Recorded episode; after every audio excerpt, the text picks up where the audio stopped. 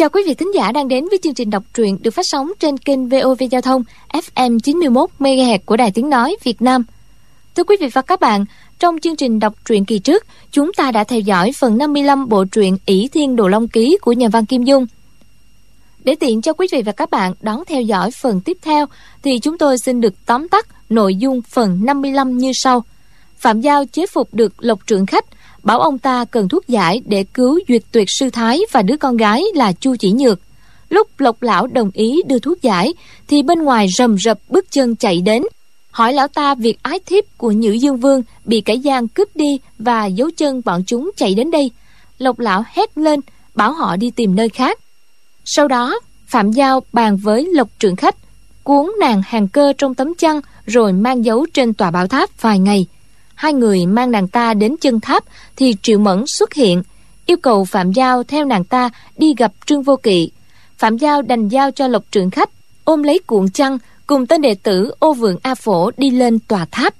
Triệu Mẫn và Phạm Giao đến khách điếm mời Trương Vô Kỵ đi đến một quán rượu nhỏ, cách đó năm dãy nhà để nói chuyện. Phạm Giao dùng tay ra hiệu lão sẽ ngồi ở phòng ngoài. Triệu Mẫn tự nhận nàng là người Mông Cổ, là con gái của Nhữ Dương Vương. Tên thật là Mẫn Mẫn đặc mục nhĩ, được phong tước là Thiệu Mẫn quận chúa. Nàng nhắc lại chuyện Trương Vô Kỵ đã đồng ý nhận làm cho ba việc. Bây giờ nàng ta đã nghĩ ra việc thứ nhất, muốn mượn thanh đao đồ long.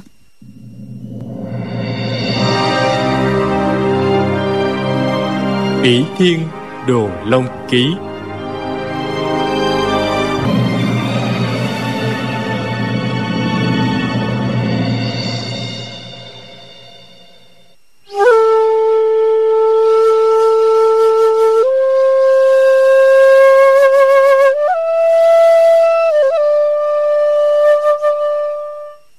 Kỵ nghĩ đến cảnh phong ba hiểm ác nơi biển Bắc. Đại hải mênh mông, Tìm cho thấy băng quả đảo là cực kỳ khó khăn. Nếu lại đi đi về về mấy lần, Chẳng đâu vào đâu, Thật không có gì chắc chắn. Triệu Mẫn nói đúng, Nghĩa phụ ở quan đảo đã 20 năm, Chưa chắc đã muốn sống những năm cuối đời ở Trung Thổ. Ông không chịu trở về thì làm sao đây? Chàng bèn nói, Giữa biển cả sóng gió vô tình Cô nương hà tất phải mạo hiểm như vậy? Triệu Mẫn nói Công tử mạo hiểm được Vậy tại sao ta lại không được? Trương Du Kỵ lưỡng lự hỏi Nhưng phụ thân cô nương Liệu có để cho cô nương đi hay không? Triệu Mẫn nói Cha ta bảo ta thống lĩnh quần hào giang hồ. Mấy năm qua ta chạy đông chạy tây. Cha ta đâu có nói gì đâu. Trương Du Kỵ nghe câu Cha ta bảo ta thống lĩnh quần hào giang hồ của nàng Thì chàng chột dạ. Mình đi băng quả đảo đón nghĩa phụ. Không biết năm nào tháng nào mới trở về được. Nếu đây là cái điệu hổ ly sơn của nàng ta Thừa dịp mình đi vắng Đem đại bình đối phó với bản giáo Thì mình không thể nào đề phòng được. Nếu nàng đi cùng với mình Bọn tay chân của nàng Sẽ sợ cho nàng Mà không dám dở trò. Mình sẽ đỡ lo chuyện ở nhà. Nghĩ như vậy chàng bèn gật đầu được Khi nào khởi hành Ta sẽ đến hẹn với cô nương. Lời chưa dứt Đột nhiên bên ngoài có ánh lửa sáng hồng. Tiếng quyên náo từ xa vọng tới. Trương Mẫn bước lại bên cửa sổ nhìn Rồi quảng hốt kêu lên. Ôi cha Tòa bảo tháp ở chùa Vạn An bị cháy rồi. Khổ đại sư, khổ đại sư, lại đây mau lên. Nàng gọi luôn mấy tiếng Không thấy khổ đầu đà Thì vội chạy ra ngoài. Cũng không thấy y đâu. Hỏi trưởng quỷ Trưởng quỷ nói rằng y đã đi ngay lúc mới đến đây. Trưởng Mẫn lấy làm lạ Nhớ lại nụ cười bí hiểm của y lúc trước Thì bất giác hai má đỏ bừng. Cúi đầu liếc trộm Trương Du Kỵ một cái. Trương Du Kỵ thấy lửa bốc mỗi lúc một cao Sợ rằng nhóm đại sư bá công lực chưa phục hồi Sẽ bị chết cháy ở trên tháp Nên chàng nói Triệu cô nương ta phải đi đây. Lời chưa dứt đã chạy dục đi. Triệu Mẫn gọi theo Khoan đã ta sẽ cùng đi với công tử. Nàng ra đến cửa thì Trương Du Kỵ đã biến đi rồi. Lộc trường khách thấy khổ đầu đà bị quận chúa gọi đi Thì yên tâm. Ôm hàng cơ đi tới cửa phòng của đệ tử ô dượng A Phổ. Tòa bảo tháp chùa Vàng An cả thảy 13 tầng, Cao 13 trượng. Ba tầng trên cùng thờ Phật, đặt tượng phật, kinh phật, xá lợi, không ai được ở.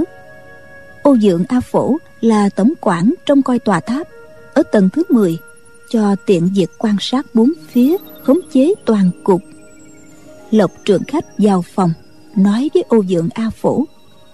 Người đứng cạnh bên ngoài đừng cho ai vào đó. Ô dượng a phổ vừa bước ra lão lập tức đóng chặt cửa lại mở bọc chăn ra. Chỉ thấy nàng hàng cơ sợ hãi tái cả mặt ánh mắt lộ đầy vẻ khẩn cầu. Lộc trưởng khách nói nhỏ nàng cứ ở đây. Đừng sợ gì cả, ta sẽ đối xử tử tế với nàng. Lão chưa thể giải quyết cho nàng ta. Sợ nàng ta kêu lên thì hỏng việc. Lão đặt nàng nằm trên giường của ô dượng a phổ, lấy chăn đắp lên, lấy thêm cái chăn khác cuộn lại, chèn ở một bên. Chỗ này không phải là nơi sàm sở lão không dám ở lâu vội ra khỏi phòng. Dặn ô dượng a phổ không được vào cũng không cho bất cứ ai vào phòng. Lão biết tình đại đệ tử này kính sợ mình, quyết sẽ chẳng dám trái lời. Lão nhẩm tính. Việc này muốn khổ đầu đà giữ kín cho mình, không thể không lấy lòng y. Đành phải đi thả mụ tình nhân và đứa con gái của y ra trước. Vừa may tối qua giáo chủ mà giáo đến quấy phá, mọi sự khởi đầu từ chú cô nương mà ra. Lão chỉ việc đổ cho mà giáo cứu diệt tuyệt lão ni và chu cô nương đi. Như vậy là ổn thỏa. Chắc là quận chúa sẽ không nghi ngờ gì. Còn tên tiểu mà đầu võ còn cao cường như vậy, quận chúa cũng không thể trách cứ bọn mình kém cỏi. Đám nữ đệ tử phái nga mi bị nhốt ở tầng thứ bảy. Riêng diệt tuyệt sư thái là trưởng môn nhân, được giam một mình trong một phòng nhỏ lộc trưởng khách lệnh cho tên canh giữ mở cửa cho lão vào thế diệt tuyệt sư thái đang ngồi xếp bằng dưới sàn nhắm mắt tĩnh tu. Bà ta tuyệt thực mấy ngày nay dung nhan tuy có phần tiều tụy nhưng vẫn đầy vẻ ngạo nghễ. Lộc trưởng khách nói diệt tuyệt sư thái khỏe chứ? Diệt tuyệt sư thái từ từ mở mắt ra nói ở nơi đây là đã không khỏe. Có gì mà phải hỏi lộc trường khách nói. Bà ương ngạnh như vậy. Chủ nhân bảo là giữ bà lại cũng vô ích. Nên sai ta tiễn bà quy thiên đây. Diệt tuyệt sư thái đã quyết chí chọn cái chết. Bèn đáp. Hay lắm. Có điều là khỏi phiền các hạ nhọc công động thú. Hãy cho ta mượn một thanh đoán kiếm. Ta sẽ tự lo lấy xin các hạ cho gọi đứa học trò chu chỉ như của ta tới đây. Ta có vài lời trăn trối với nó lộc trưởng khách quay mình đi ra. Sai người dẫn chu chỉ nhược tới nhưng y nghĩ thầm tình mẫu tử quả là có khác. Sao không gọi đại đệ tử mà lại gọi một mình cô bé kia? Chẳng mấy chốc chu chỉ nhược đã tới phòng sư phụ. Diệt tuyệt sư thái nói lộc tiên sinh xin tiên sinh ra chờ ở bên ngoài. Ta chỉ nói vài lời là xong. Chu chỉ nhược đợi lộc trưởng khách ra ngoài. Nàng khép cửa lại xa vào lòng sư phụ mà khóc thành tiếng. Diệt tuyệt sư thái bình sinh, tính tình cứng rắn. Nhưng vào lúc tử biệt này, cũng không khỏi thương cảm. Bà nhẹ nhàng đưa tay vuốt tóc nàng. Chu chỉ nhược biết không có thời gian nói chuyện lâu với sư phụ bèn đem chuyện tối qua, trương du kỵ tới cứu nàng ra sao, kể lại sơ qua. Diệt tuyệt sư thái nghe xong thì cau mày, ngẫm nghĩ một lát rồi nói tại sao hắn chỉ cứu mình con, không cứu những người khác? Hôm ở trên đỉnh quang minh, con đâm hắn một kiếm. Sao hắn lại đến cứu con? Là nghĩa làm sao? Chu chỉ nhược hai má đỏ bừng, nhỏ nhẹ đáp. Con cũng không biết nữa. Diệt tuyệt sư thái giận dữ nói. Cái tên tiểu tử vô cùng nham hiểm độc ác mà. Hắn là đại ma đầu của ma giáo, làm sao có được hảo tâm? Hắn dằn bẫy để cho con chui vào đó chu chỉ nhược lấy làm lạ nói, chàng chàng dằn bẫy sao? Diệt tuyệt sư thái nói, chúng ta đối địch với ma giáo. Kiếm ý thiên của ta để lấy mạng không biết bao nhiêu gian đồ tà ác của ma giáo. Tất nhiên, ma giáo sẽ căm hận phái ngà mì thấu xương. Có lý nào lại đến cứu mình? Tên ma đầu họ trương kia, chắc là hắn thích con rồi, muốn con xa vào vòng tay của hắn. Cho nên hắn sai người giả bộ bắt bọn mình sau đó cố lấy lòng cứu con ra. Để từ nay con một lòng một dạ nhớ ơn hắn. Chu chỉ nhược nhỏ nhẹ nói, sư phụ à con thấy chàng ta không phải là giả bộ. Diệt tuyệt sư thái cả giận quát lên, ngươi lại định đi theo giết cái con kỹ hiểu phụ hư hỏng hay sao đây? Mà lại phải lòng tin dâm độ của ma giáo. Nếu ta chưa bị mất công lực thì một chưởng đánh chết người cho rồi chu chỉ nhược sợ đến run rẩy toàn thân, nói, đệ tử không dám như vậy.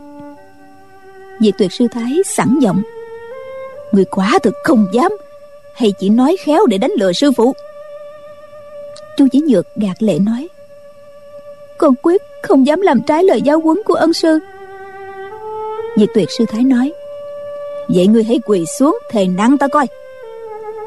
Chu chỉ nhược y lời quỳ xuống, chưa biết phải thề như thế nào diệt tuyệt sư thái lại nói, ngươi hãy thề như vậy.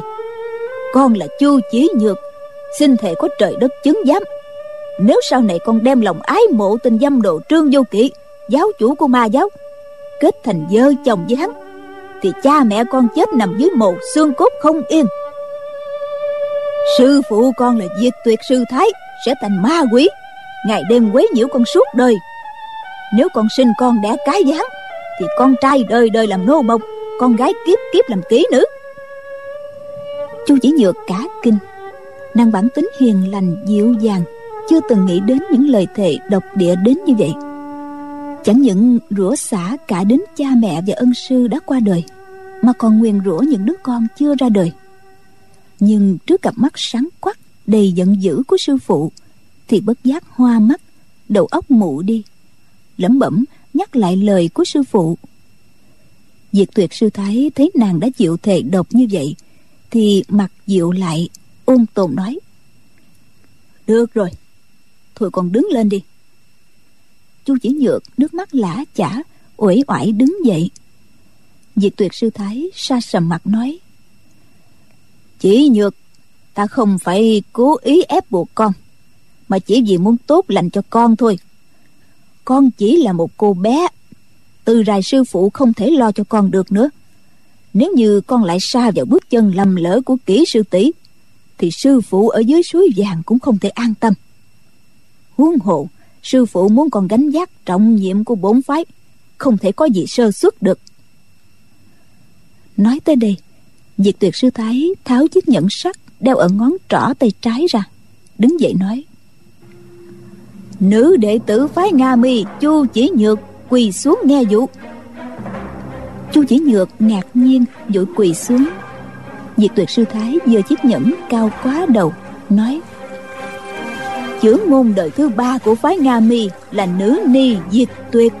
Kính cẩn truyền lại chức trưởng môn bốn phái cho nữ đệ tử đời thứ tư là chu chỉ nhược. Chu chỉ nhược bị sư phụ ép phải thề độc đầu óc còn rối loạn. Đột nhiên lại nghe rằng mình phải tiếp nhiệm chức trưởng môn của bản phái, thì càng thêm hoang mang, kinh ngạc đến ngớ người ra. Diệt tuyệt sư thái nói rành rọt từng tiếng một. Chu chỉ nhược, hãy tiếp nhận thiết chỉ hoàng trưởng môn của bổn phái. Chu chỉ nhược lúng túng giơ tay trái ra. Diệt tuyệt sư thái liền đeo chiếc nhẫn sắt vào ngón trỏ của nàng chu chỉ nhược nói, giọng run rẩy. Sư phụ, đệ tử tuổi còn nhỏ, nhập môn chưa lâu, làm sao có thể đảm đương trọng nhiệm? Lão nhân gia rồi sẽ thoát khỏi cảnh này. Dẫu không như vậy thì đệ tử cũng chẳng thế nào. Nói tới đó, nàng ôm hai đầu gối của sư phụ khóc òa lên. Lộc trường khách ở bên ngoài đợi đã sốt ruột. Nghe tiếng khóc, bèn đẩy cửa ngó vào. Y nói, nè hai người nói xong chưa? Ngày mai còn khối thời gian mà trò chuyện. Diệt tuyệt sư thái quát lên. Lộc tiên sinh đừng có léo nhéo. Rồi quay lại nói với chu chỉ nhược. Lệnh của sư tôn, còn dám trái lời hay sao? Liền đem giới luật của người trưởng môn bản phái nói ra một lượt, bảo nàng phải nhớ cho kỹ. Chu chỉ nhược thấy trong lời lẽ của sư phụ cứ y như lời trăng trối cuối cùng thì nàng lại càng sợ hãi, nói, đệ tử không làm nổi, đệ tử không thể. Diệt tuyệt sư thái gằn giọng, người không nghe lời của ta, vậy là kẻ khi sư diệt tổ diệt tuyệt sư thái thấy chu chỉ nhược có vẻ khổ sở đến tội nghiệp, nghĩ mình cứng rắn mạnh mẽ, mà còn thi gánh nặng này quá lớn, nữa là đem trút sang vai cô bé hiền lành, yếu đuối này chỉ sợ nàng không làm nổi thật. Thế nhưng, trong đám đệ tử phái nga mi, chỉ có chu chỉ nhược ngộ tính là cao hơn cả. Muốn tu luyện võ công cao nhất, làm rạng rỡ môn phái, thì trừ nàng ra, không có đệ tử thứ hai nào thích hợp. Nghĩ rồi đây, đường dài đằng đẵng, đứa học trò nhỏ bé này sẽ gặp biết bao gian lao nguy hiểm, thì diệt tuyệt sư thái không khỏi xe lòng bà bèn giơ tay đỡ nàng lên, ôm vào lòng, rồi dịu giọng nói. Chỉ nhược à ta sợ dĩ trao chức trưởng môn cho con, mà không truyền cho các sư tỷ của con. Chẳng phải vì ta thiên vị, chẳng qua vì phái nga mi lấy nữ lưu làm chủ. Người trưởng môn tất phải có võ công trác tuyệt, mới có chỗ đứng trong quần hùng võ lâm. Chu chỉ nhược nói võ công của con, đâu đã theo kịp các vị sư tỷ. Diệt tuyệt sư thái mỉm cười nói, bọn nó thành tựu có hạn, đạt tới mức như hiện giờ, không còn tiến thêm được bao nhiêu nữa. Đó là do thiên tư mà có, chẳng thể cưỡng cầu theo ý mỗi người. Con hiện tại tuy chưa bằng các sư tỷ, nhưng sau này thì rất có triển vọng. Đúng là con rất có triển vọng. Chu chỉ nhược thần sắc quan mang nhìn sư phụ, không hiểu ý câu nói vừa rồi. Diệt tuyệt sư thái ghé miệng vào tay nàng, thì thầm. Con đã là trưởng môn bổn phái, ta sẽ cho con biết một đại bí mật của bổn phái.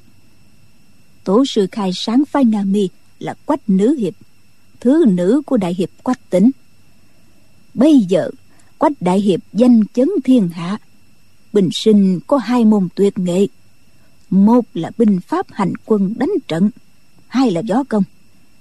Phu nhân quách đại hiệp là hoàng dung nữ hiệp thì cực kỳ thông minh cơ trí. Và thấy thế của quân nguyên quá lớn, thành tương dương cuối cùng sẽ thất thủ.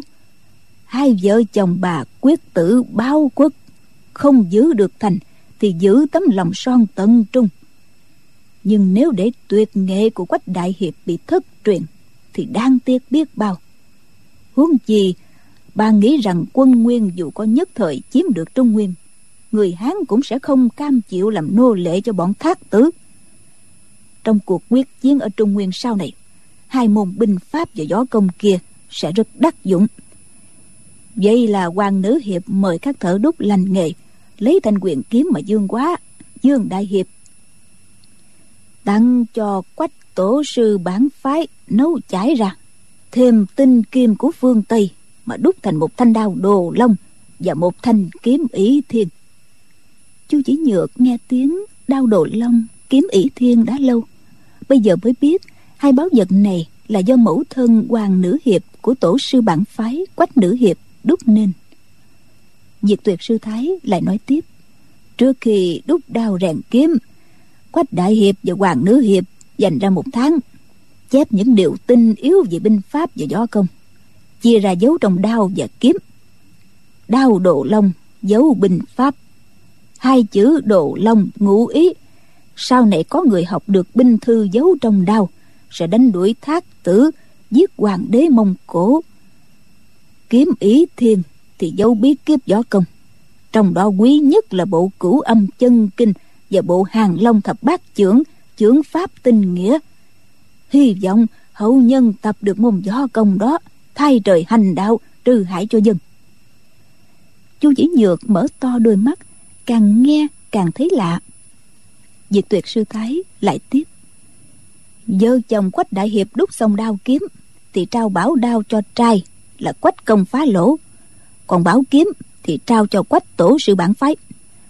Đương nhiên, quách tổ sư đã được cha mẹ truyền thụ võ công quách công phá lỗ, thì được truyền thụ binh pháp.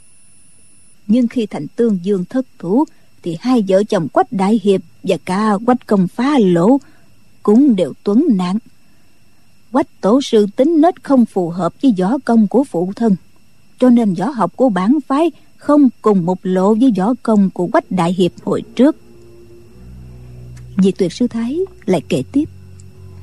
Một trăm năm nay gió lâm trải qua bao sóng gió. Đuôi đao kiếm kia đổi chủ mấy lần. Hậu nhân chỉ biết thanh đao độ long là võ lâm chí tôn. Chỉ có kiếm ý thiên mới địch lại được nó. Nhưng mà vì sao lại là chí tôn thì không một ai biết hết. Quách công phá lỗ tuấn nạn từ lúc còn là thanh niên, không có truyền nhân. Thành thử bí mật trong hai thứ đao kiếm kia, chỉ một mình quách tổ sư bản phái biết mà thôi lão nhân già lúc sinh thời từng tận lực tìm kiếm thanh đao độ long, nhưng không thành công. Đến lúc lìa trần mới đem bí mật đó truyền lại cho ân sư của ta là phong lăng sư thái.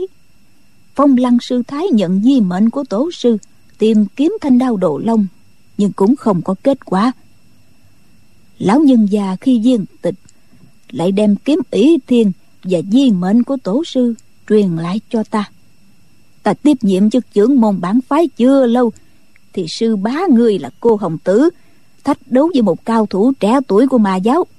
Đôi bên hẹn nhau tỉ thí tay đôi, không có người ngoài tương trợ. Sư bá người biết đối thủ tuổi còn rất trẻ, nhưng võ công vô cùng lợi hại. Y bèn mượn thanh kiếm ý thiên của ta. Chú chỉ nhược nghe mấy tiếng, cao thủ trẻ tuổi của ma giáo, thì chột dạ tự dưng đỏ mặt lên nhưng chợt nghĩ thầm. Không phải là chàng đâu. E rằng khi đó chàng còn chưa ra đời là đằng khác mà. Chỉ nghe diệt tuyệt sư thái lại kể tiếp. Lúc bấy giờ ta muốn đi theo để giúp lắm. Nhưng sư bá ngươi là người tính nghĩa. Bảo rằng đã ước hẹn rõ với tên ma đầu kia là không cho người thứ ba tham gia. Do vậy, ông đã kiên quyết không cho ta đi. Trận tỷ thí đó sư bá người võ công không thua gì đối thủ. Nhưng gã ma đầu liên tiếp triển khai ngụy kế, cuối cùng bị trúng một chưởng vào ngực. Kiếm ý thiên còn chưa kịp rút khỏi vỏ thì đã bị tên ma đầu kia đoạt mất. Chu chỉ nhược kêu ôi một tiếng, nhớ lại cảnh trương du kỵ đoạt kiếm từ tay diệt tuyệt sư thái ở trên đỉnh quang minh. Chỉ nghe sư phụ lại kể tiếp. Tên ma đầu kia cười khẩy một tràng nói kiếm ý thiên nghe danh ghê gớm lắm, nhưng dưới mắt ta, nó chẳng khác gì đồng nát sắt rỉ nói rồi hắn ném thanh kiếm xuống đất mà đi thẳng. Sự ba người nhặt kiếm lên, định trở về núi trả kiếm cho ta. Nào ngờ đâu, tính ông cao ngạo, càng nghĩ càng tức không chịu nổi. Đi được ba ngày thì giữa đường ngã bệnh, không dây được nữa. Kiếm ý thiên bị quan phủ lấy mất đem hiến cho triều đình. Con có biết tên ác độ ma giáo làm tức chết sư bá người cô hồng tứ là ai không? Chu chỉ nhược đáp, không, con không biết. Là ai vậy à diệt tuyệt sư thái nói, chính là tên đại ma đầu dương tiêu. Kẻ sau này đã quý hoại cuộc đời của kỷ hiếu phù sư tỷ con. Bỗng nghe lộc trường khách đẩy cửa nói, xong chưa? Ta không thể đợi thêm nữa đâu. Diệt tuyệt sư thái nói, không có việc gì phải vội chỉ lát nữa sẽ xong. Rồi thản nhiên nói với chu chỉ nhược, thời gian không còn nhiều, ta không nói với con được bao nhiêu nữa. Kiếm ý thiên, sau đó hoàng đế thác tử ban cho nhữ dương dương. Ta đã đến phủ nhữ dương dương đoạt lại được. Lần này không may trúng phải gian kế thành kim đó đã rơi vào tay bọn mà giáo. Chu chỉ nhược nói, không phải đâu, kẻ đoạt kiếm là cô nương họ triệu. Diệt tuyệt sư thái trừng mắt nói còn bé họ triệu đó, rõ ràng là đồng bọn của ma giáo. Chẳng lẽ đến lúc này mà con vẫn chưa tin lời của sư phụ sao? Chu chỉ nhược quả thực khó tin, nhưng không dám cãi lại sư phụ. Diệt tuyệt sư thái nói sư phụ muốn còn tiếp nhiệm chức trưởng môn là có thâm ý. Phan này ta xa vào ta gian đồ, thanh danh một đời trôi theo dòng nước. Thực chẳng còn muốn sống mà ra khỏi cái tháp này. Tình dâm đồ họ trương kia có tà ý, chắc sẽ không lấy mạng con đâu. Thành thử, con hãy giả vợ ưng thuận với hắn, thừa cơ đoạt lại kiếm ý thiên. Còn thanh đao đồ long thì đang nằm trong tay nghĩa phụ của hắn là tên ác tặc ta tốn. Tên tiểu tử trương du kỵ, dù thế nào cũng không chịu tiết lộ chỗ ở của tạ túc nhưng mà trên đời này, có một người có thể bảo hắn đi lấy thành đao. Chu chỉ nhược biết sư phụ muốn nói đến mình, thì vừa ngạc nhiên, vừa e thẹn, nửa mừng, nửa lo. Diệt tuyệt sư thái nói, người đó chính là con. Ta muốn con dùng sắc đẹp dụ hắn lấy được báo đao bảo kiếm, thủ đoạn đó tuy không phải là cách hành xử của người hiệp nghĩa, nhưng mà muốn thành đại sự, đừng có nệ tiểu tiết. Con thử nghĩ xem kiếm mỹ thiên ở trong tay của ả triệu mẫn, đao độ long ở trong tay ác tặc tạ tốt bọn chúng cùng một phường xấu xa với nhau. Một kỳ đao kiếm tương phùng, lấy được binh pháp và do công của quách đại hiệp, dùng nó để tàn hại bách tính bao nhiêu người vô tội trong thiên hạ sẽ mất mạng. Vợ chồng chia lìa, cha con ly tán. Thì đại nghiệp đánh đuổi bọn thác tử, đã khó sẽ càng khó thêm. Chỉ nhược, ta biết việc này khó vô cùng. Quả, ta không nỡ bắt con phải gánh giác nhưng chúng ta một đời võ học, cốt để làm gì? Chỉ nhược, ta vì trăm họ trong thiên hạ mà cầu xin con. Vì tuyệt sư thái nói đến đây liền quỳ gối mà lạy chu chỉ nhược. Chu chỉ nhược kinh hãi vội quỳ xuống kêu lên, sư phụ! Diệt tuyệt sư thái nói, khẽ thôi, đừng để bọn ác tặc ngoài kia nghe thấy. Con có bằng lòng hay là không? Con mà không nhận lời, ta sẽ không đứng dậy. Chu chỉ nhược lòng rối như tơ giò trong khoảng thời gian ngắn ngủi vừa rồi, sư phụ bắt nàng phải làm ba việc cực khó. Trước là thề độc không được ái mộ trương vô kỵ. Kế đến, tiếp nhiệm chức trưởng môn bản phái. Sau cùng, lại buộc nàng dùng sắc đẹp dẫn dụ trương vô kỵ, hầu lấy được kiếm ỷ thiên và thanh đao đồ long. Ba việc ấy bảo nàng thực hiện trong vòng 10 năm. Với tính nết hiền lành như nàng nàng cũng không làm nổi. Huống hồ là chỉ trong giây lát. Thần trí bấn loạn, nàng lập tức mụ người đi, không còn biết gì nữa đột nhiên, nàng cảm thấy môi trên đau nhói. Mở mắt ra, thấy sư phụ vẫn đang quỳ trước mặt, thì nàng khóc, nói, sư phụ, xin lão nhân gia đứng dậy cho. Diệt tuyệt sư thái nói, vậy con đã nhận làm việc mà sư phụ cầu xin con chưa đã? Chu chỉ nhược nước mắt ròng ròng, gật đầu, tựa hồ lại sắp ngất đi diệt tuyệt sư thái nắm lấy cổ tay nàng, hạ giọng nói, sau khi con lấy được kiếm ý thiên và đao độ long, hãy đi tìm một chỗ kín đáo. Một tay cầm đao, một tay cầm kiếm dần lực lên, lấy đao kiếm chém vào nhau. Bảo đao bảo kiếm sẽ cùng gái rồi sẽ lấy được bí kíp giấu bên trong thân đao kiếm. Đó là cách duy nhất để lấy được bí kíp. Sau đó đao kiếm đều đã bị quỷ con đã nhớ kỹ chưa? Diệt tuyệt sư thái nói rất khẽ, nhưng giọng rất nghiêm lạnh. Chú chỉ nhược gật đầu. Diệt tuyệt sư thái lại nói tiếp. Đó là bí mật lớn nhất của bốn phái. Từ thời vợ chồng quách đại hiệp truyền lại cho quách tổ sư bản phái. Tới nay chỉ một mình người trưởng môn được biết.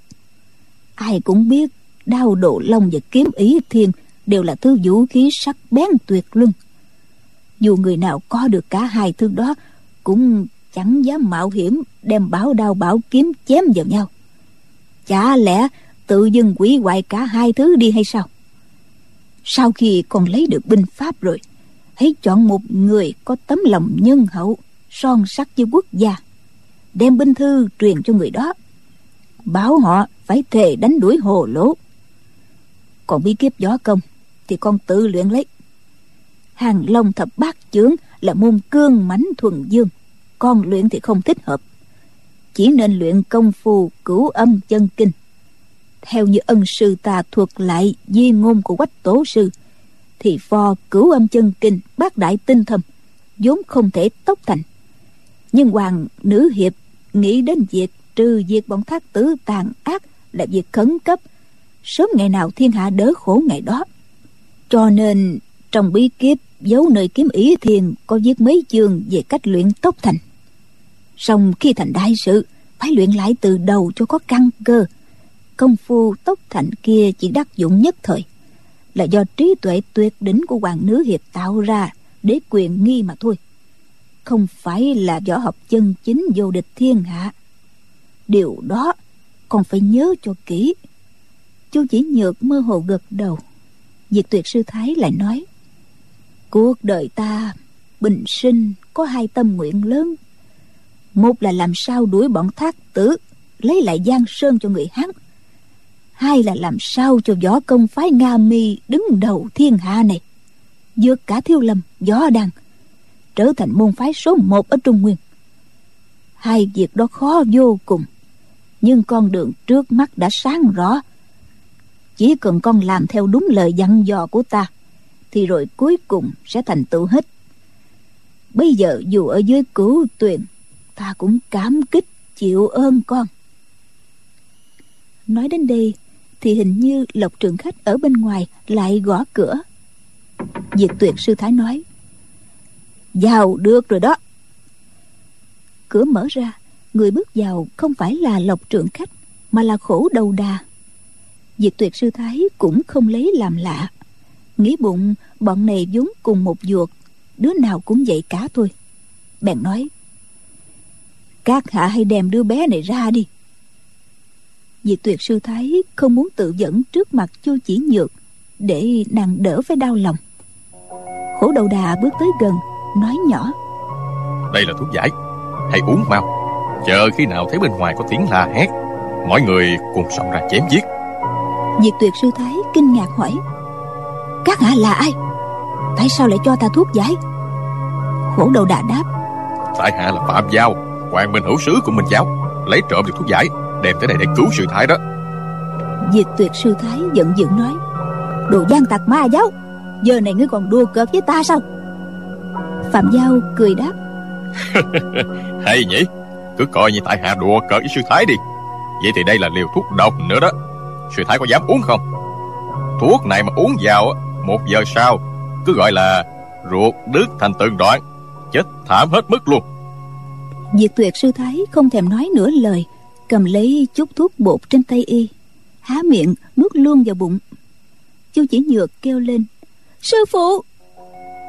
Phạm giao chìa bàn tay kia ra quát lên đừng có to tiếng cô nương cũng uống thuốc độc ngay đi.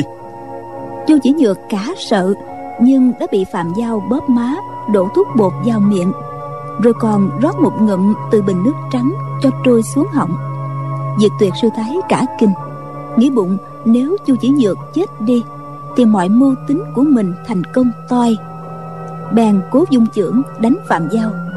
Nhưng công lực của bà ta đã mất. Chưởng này chiêu số tinh diệu, nhưng chẳng có chút sức nặng gì. Phạm giao chỉ giơ tay hất nhẹ, bà ta đã văng vào tường phạm giao cười nói. Tận chúng thiếu lâm võ đàn chư hiệp cũng đều uống thuốc độc của ta rồi. Minh giáo ta hay vợ tốt xấu thế nào lát nữa các ngươi sẽ biết thôi. Nói đoạn y cười ha ha quay người đi ra khép cửa phòng lại. Nguyên phạm giao hộ tống triệu mẫn đi gặp trương vô kỵ mà trong bụng chỉ nghĩ tới việc làm cách nào đoạt lấy thuốc giải triệu mẫn bảo y ngồi ở gian ngoài quán rượu chờ nàng. Xong y lập tức chạy thẳng về chùa vàng an đi lên tòa tháp. Đến tầng thứ 10 chỗ có phòng ở của ô dượng a phổ. Ô dượng a phổ đang đứng ngoài cửa thấy y liền cung kính chào. Khổ đại sư. Phạm giao gật đầu mà trong bụng cười thầm. Lão về già họ lộc này gớm thật ở trong phòng hú hí với ái thiếp của giường già bác đệ tử đứng ở ngoài canh chừng. Nhân lúc lão ta còn đang say sưa hưởng lạc trong ấy, ta phải xông vào cướp thuốc giải mới được. Y bèn lách người ngang qua ô dưỡng a phổ, bất ngờ xoay tay điểm luôn vào quyệt đạo ở bụng dưới của hắn. Ô dưỡng a phổ dĩ nhiên không hề đề phòng, mà dù có đề phòng thì cũng không tránh được. Yếu quyệt bị điểm trúng, hắn đứng trơ ra, không thể cử động kinh ngạc không hiểu mình đã làm gì đắc tội với lão già câm. Chẳng lẽ tiếng chào vừa rồi nó chưa đủ cung kính hay sao? Phạm giao đẩy cửa, nhanh như chớp phi thân tới bên giường. Hai chân chưa chạm đất đã dán luôn một chưởng vào kẻ nằm bên trên. Y biết lộc trưởng khách, võ công cao siêu, nếu chưởng này không làm cho hắn trọng thương, hai bên sẽ phải quần nhau một trận ác liệt chưa biết ai sống, ai chết, ai thắng, ai bại. Thanh thử, y dồn mười thành kinh lực giao chưởng này. Chỉ nghe bịch một tiếng, cái chăn bị đánh thủng. Bông bay tứ tung, lật chăn lên coi. Chỉ thấy nàng hàng cơ miệng mũi ứa máu, ngọc nát hương tàn. Chứ chẳng thấy lộc trưởng khách đâu. Phạm giao chợt nảy ra một kế, vội vàng ra cửa mang ô dưỡng a phổ vào nhét hắn ở dưới gầm giường. Vừa xong thì có tiếng gắt của lộc trưởng khách ở bên ngoài. A phổ a phổ người dám bỏ đi đâu rồi? Nguyên lộc trưởng khách đứng bên ngoài phòng giam diệt tuyệt sư thái đợi một hồi. Nghĩ thầm hai mẹ con mụ kể lễ dài dòng biết bao giờ mới xong. Nhưng y không dám đắc tội với khổ đầu đà nên đành để yên bụng lại nhớ nàng hàng cơ đến mức hết chịu nổi. Y bèn trở lên phòng ô dưỡng a phổ. Không thấy gã đệ tử vốn luôn luôn dâng lời kia đâu. Tức giận, y đẩy cửa bước vào. May quá, chưa thấy gì khác lạ. Nàng hàng cơ vẫn nằm trên giường, mặt quay vào trong. Trên mình đắp kín tấm chăn bông. Lộc trưởng khách cài then cửa, quay mình lại cười nói. người đẹp ơi, để ta giải quyết cho nàng nha. Nhưng nàng à, chưa được lên tiếng đâu đó. Lão vừa nói, vừa luồn tay vào trong chăn Sơ soạn lưng nàng hàng cơ. Bỗng nhiên, cổ tay lão bị bóp chặt. Năm ngón tay ai như gọng kìm bấm mạnh vào mạch môn của lão. Kinh lực toàn thân lão lập tức mất hết. Lão không còn chút hơi sức nào. Chỉ thấy tấm chăn lật lên, một người bật dậy chính là khổ đầu đà phạm giao tay phải nắm mạch môn của lộc trường khách tay trái nhanh như gió, điểm liên tiếp 19 đại quyệt trên người lộc trường khách lộc trường khách mềm ra, sụm xuống đất, không cử động gì được, mắt thì như nảy lửa. Phạm giao chỉ mặt lộc trường khách nói, lão phụ đi không thay họ, ngồi chẳng đổi tên. Chính là quan minh hữu, sứ của mà giáo. Họ phạm tên giao đây hôm nay ngươi bị lão phụ ám toán. Uổng công người tự coi mình cơ trí tuyệt luân. Kỳ thực, ngu xuẩn vô dụng. Bây giờ mà lão phu giết ngươi thì không đáng mặt anh hùng hảo hán chút nào. Được, ta tạm tha mạng cho ngươi. Ngươi có giỏi thì rồi đây đi tìm phạm giao ta mà báo thù. Y chưa hết hứng, còn lột sạch quần áo trên người lộc trường khách. Đặt lão nằm chung với thi thể hàng cơ. Lấy tấm chăn bọc hai người một sống một chết lại với nhau. Sau đó phạm giao mới lấy cây trượng sừng hưu, mở cái nhánh sừng, đổ thuốc giải ra. Đi từng buồng giam chia cho không gian đại sư, tống diễn kiều, du liên châu, mọi người uống. Đợi cho mọi người uống xong cũng tốn khá nhiều thời gian, cũng phải mất công giải thích mỗi người đôi lời. Cuối cùng y tới phòng giam của diệt tuyệt sư thái. Y thấy bà ta không chịu tin đây là thuốc giải nên đành dọa là thuốc độc. Y hận bà ta giết hại nhiều huynh đệ của ma giáo nên hù dọa được mấy câu cũng thấy khoái chí lắm. Phân phát xong xuôi thuốc giải phạm giao đang tự cảm thấy đắc ý. Bỗng nghe dưới chân tháp đầy tiếng quyên náo trong đó tiếng của hạt bút ông gian to hơn cả. Tên khổ đầu đà là gian tế mà bắt hắn xuống đây. Phạm giao thầm kêu khổ. Chết thật hỏng to rồi không biết ai cứu hắn ra thế nhỉ? Y thò đầu nhìn xuống dưới chân tháp thấy hạt bút ông cầm đầu một đám võ sĩ dây kín xung quanh tháp. Tôn tam hủy và lý tứ thôi nhìn thấy phạm giao thò đầu ra liền bắn hai mũi tên chửi to. Ác tạc đầu đà ngươi hại bọn ta quá đổi rồi đó. Hạt bút ông và hai gã đó bị điểm quyệt vốn chưa thể cử động lại nằm trong buồng của lộc trường khách. Đâu có ai dám tự tiện bước vào nào ngờ đám võ sĩ do phủ nhữ dương dương sai đến chùa vạn an tra xét, không thấy tung tích nàng ái thiếp của dương gia. Có người nghĩ đến tính hiếu sắc tham hoa của lộc trưởng khách. Nhưng đám võ sĩ lâu nay vẫn luôn e sợ lão ta. Tuy nghi ngờ lão ta dính líu đến việc hàng cơ mất tích, song ai mà dám vuốt râu hùm? Một hồi lâu sau, kẻ đứng đầu đội võ sĩ là cáp tổng quản nghĩ ra một cách. Sai một tên lính hầu tới gõ cửa phòng lộc trường khách. Lộc trường khách thân phận cực cao, dẫu có nổi giận cũng chẳng thèm trừng phạt một tên lính hầu. Tên lính gõ cửa mấy lần vẫn không có tiếng bên trong trả lời. Cáp tổng quản nghiến răng, lệnh cho tên lính đẩy mạnh cửa vào xem sao, thì thấy bọn hạt bút ông và tôn lý hai gã nằm lăn lóc ở dưới đất. Lúc ấy hạt bút ông dẫn khí xung huyệt cũng đã giải được ba bốn phần cáp tổng quản giúp lão giải quyết. Thế là lão lập tức hoạt động được như thường. Hạt bút ông cá giận, hỏi xem lộc trưởng khách và khổ đầu đà đi đâu. Khi biết hai người đi lên tháp, liền dẫn bọn võ sĩ bao vây, lớn tiếng hò hét, gọi khổ đầu đà xuống một phen tử chiến. Phạm giao bây giờ nghĩ thầm. Muốn tử chiến thì tử chiến. Phạm giao ta sợ cái gì ngươi chứ? Có điều là bọn hòa thượng ni cô thối tha kia uống thuốc giải chưa lâu. Tạm thời công lực chưa phục hồi được. Hạt bút ông người đã nghe câu chuyện giữa ta và lộc trữ khách. Bây giờ ta có giết lão lộc với già kia. Cũng không thể diệt khẩu nữa rồi. Biết phải làm sao đây? Phạm giao còn bàng hoàng nhất thời chưa nghĩ được cách gì thì nghe hạt bút ông gọi to.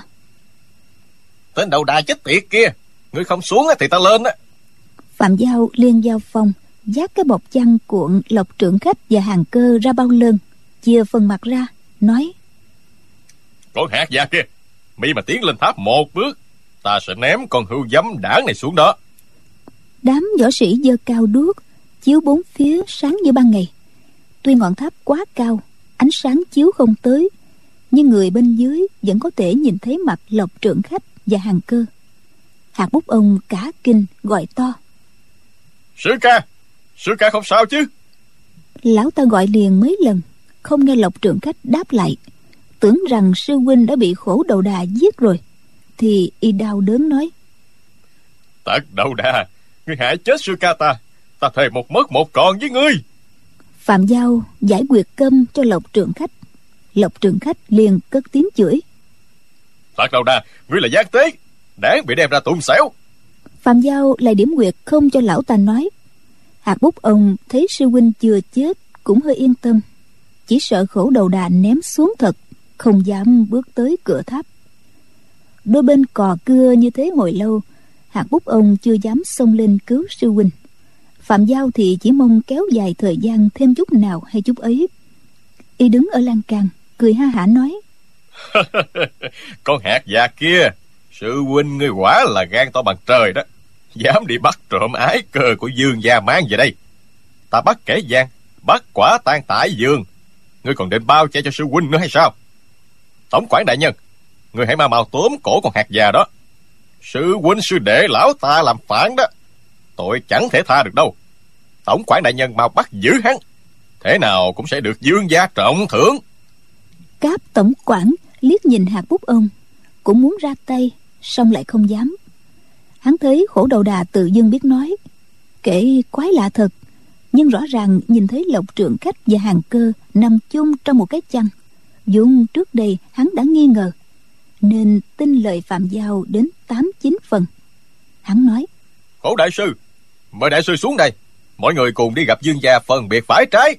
Cả ba vị đều là cao nhân tiền bối tiểu nhân không dám mạo phạm vị nào cả. Phạm giao vốn cả gan lớn mật nghĩ thầm nếu tất cả cùng đi gặp dương gia đợi đến lúc phân biệt trắng đen thì chư hiệp trên tháp đã giải độc xong rồi. Y bèn nói hay lắm được lắm.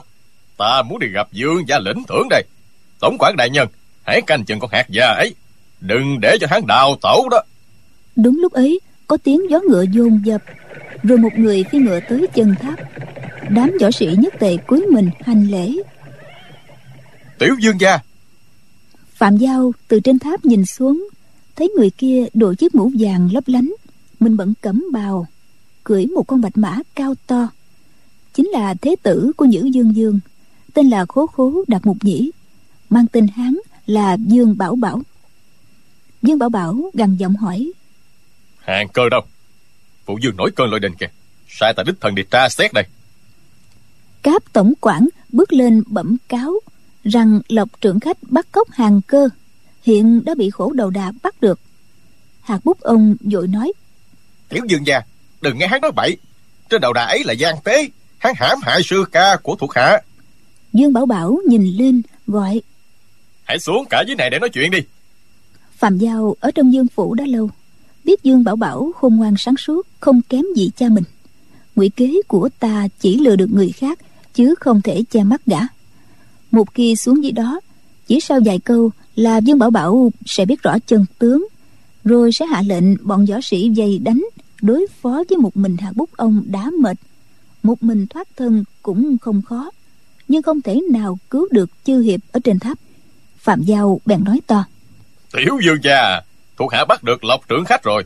Sư đệ của hắn á căm hận thấu xương. Thuộc hạ mà xuống dưới đó sẽ bị lão ta giết ngay. Dương bảo bảo nói đại sư cứ xuống đi. Hạt tiên sinh không thể nào giết được đại sư đâu. Phạm giao lắc đầu nói to. Thuộc hạ ở trên tháp cao an toàn hơn. Tiểu dương gia cố đầu đà này cả đời không nói. Hôm nay việc chẳng đạn đừng đành phải mở miệng. Hoàn toàn là vì lòng trung thành đối với dương gia mà thôi. Nếu tiểu dương gia không tin thuộc hạ sẽ nhảy xuống dỡ đầu chết trước mặt tiểu dương gia cho xem. Dương bảo bảo nghe phạm giao nói mười phần đến bảy tám là dớ dẫn. Rõ ràng có ý trì hoãn bèn thấp giọng hỏi cáp tổng quản.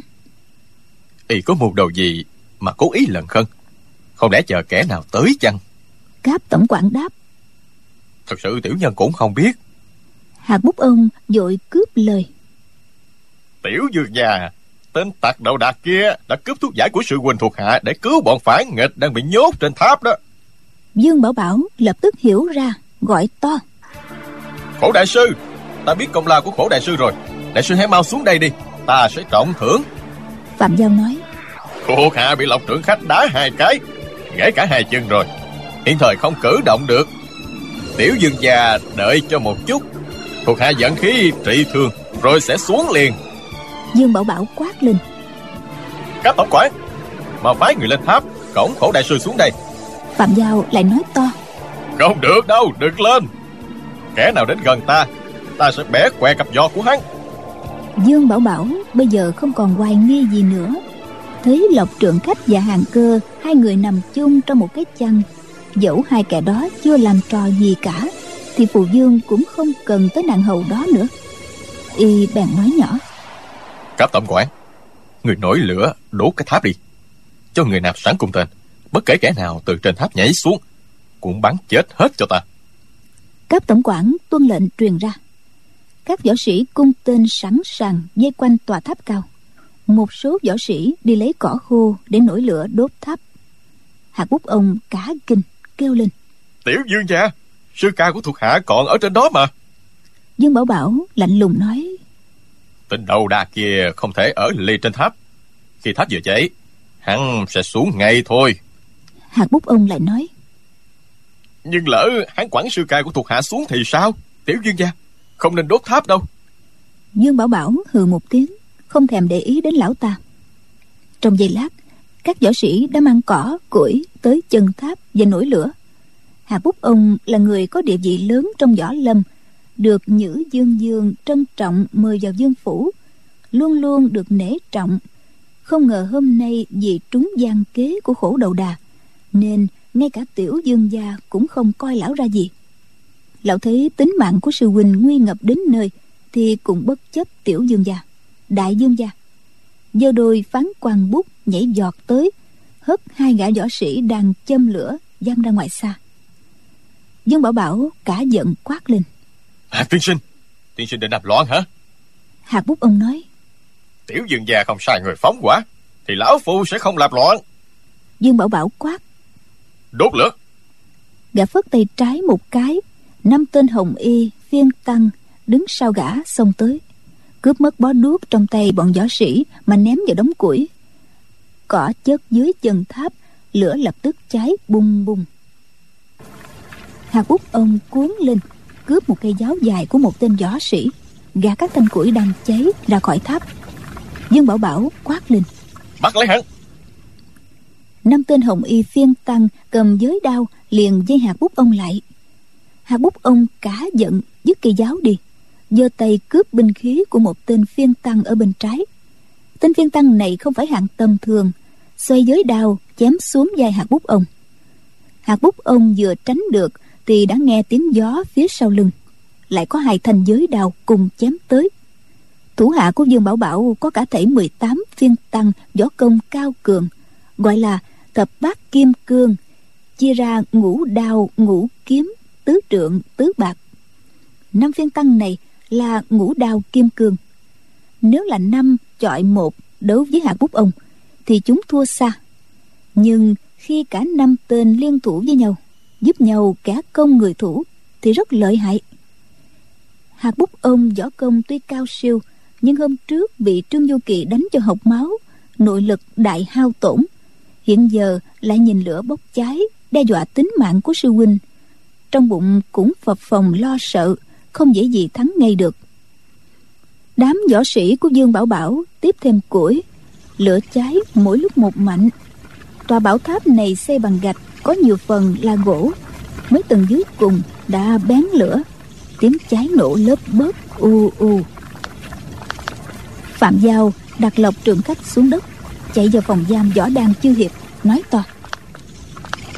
Thác tử đang đốt tháp các vị nội lực đã phục hồi được chưa? Chị thấy tống nhiễm kiều, du liên châu, cả bọn đang ngồi xếp bằng giận công, tập trung tinh thần cao độ. Không ai lên tiếng trả lời. Hiển nhiên đã đến thời khắc quan trọng nhất của việc phục hồi công lực. Một số tên võ sĩ canh giữ chư hiệp, xông vào ngăn trở, đều bị phạm giao hợp cổ từng tên, ném xuống chân tháp chết tươi.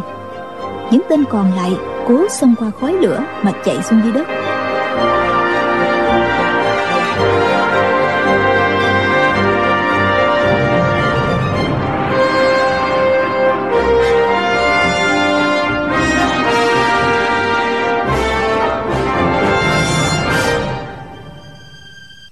Bạn thân mến, số phận của quần hào trên tháp lửa sẽ ra sao?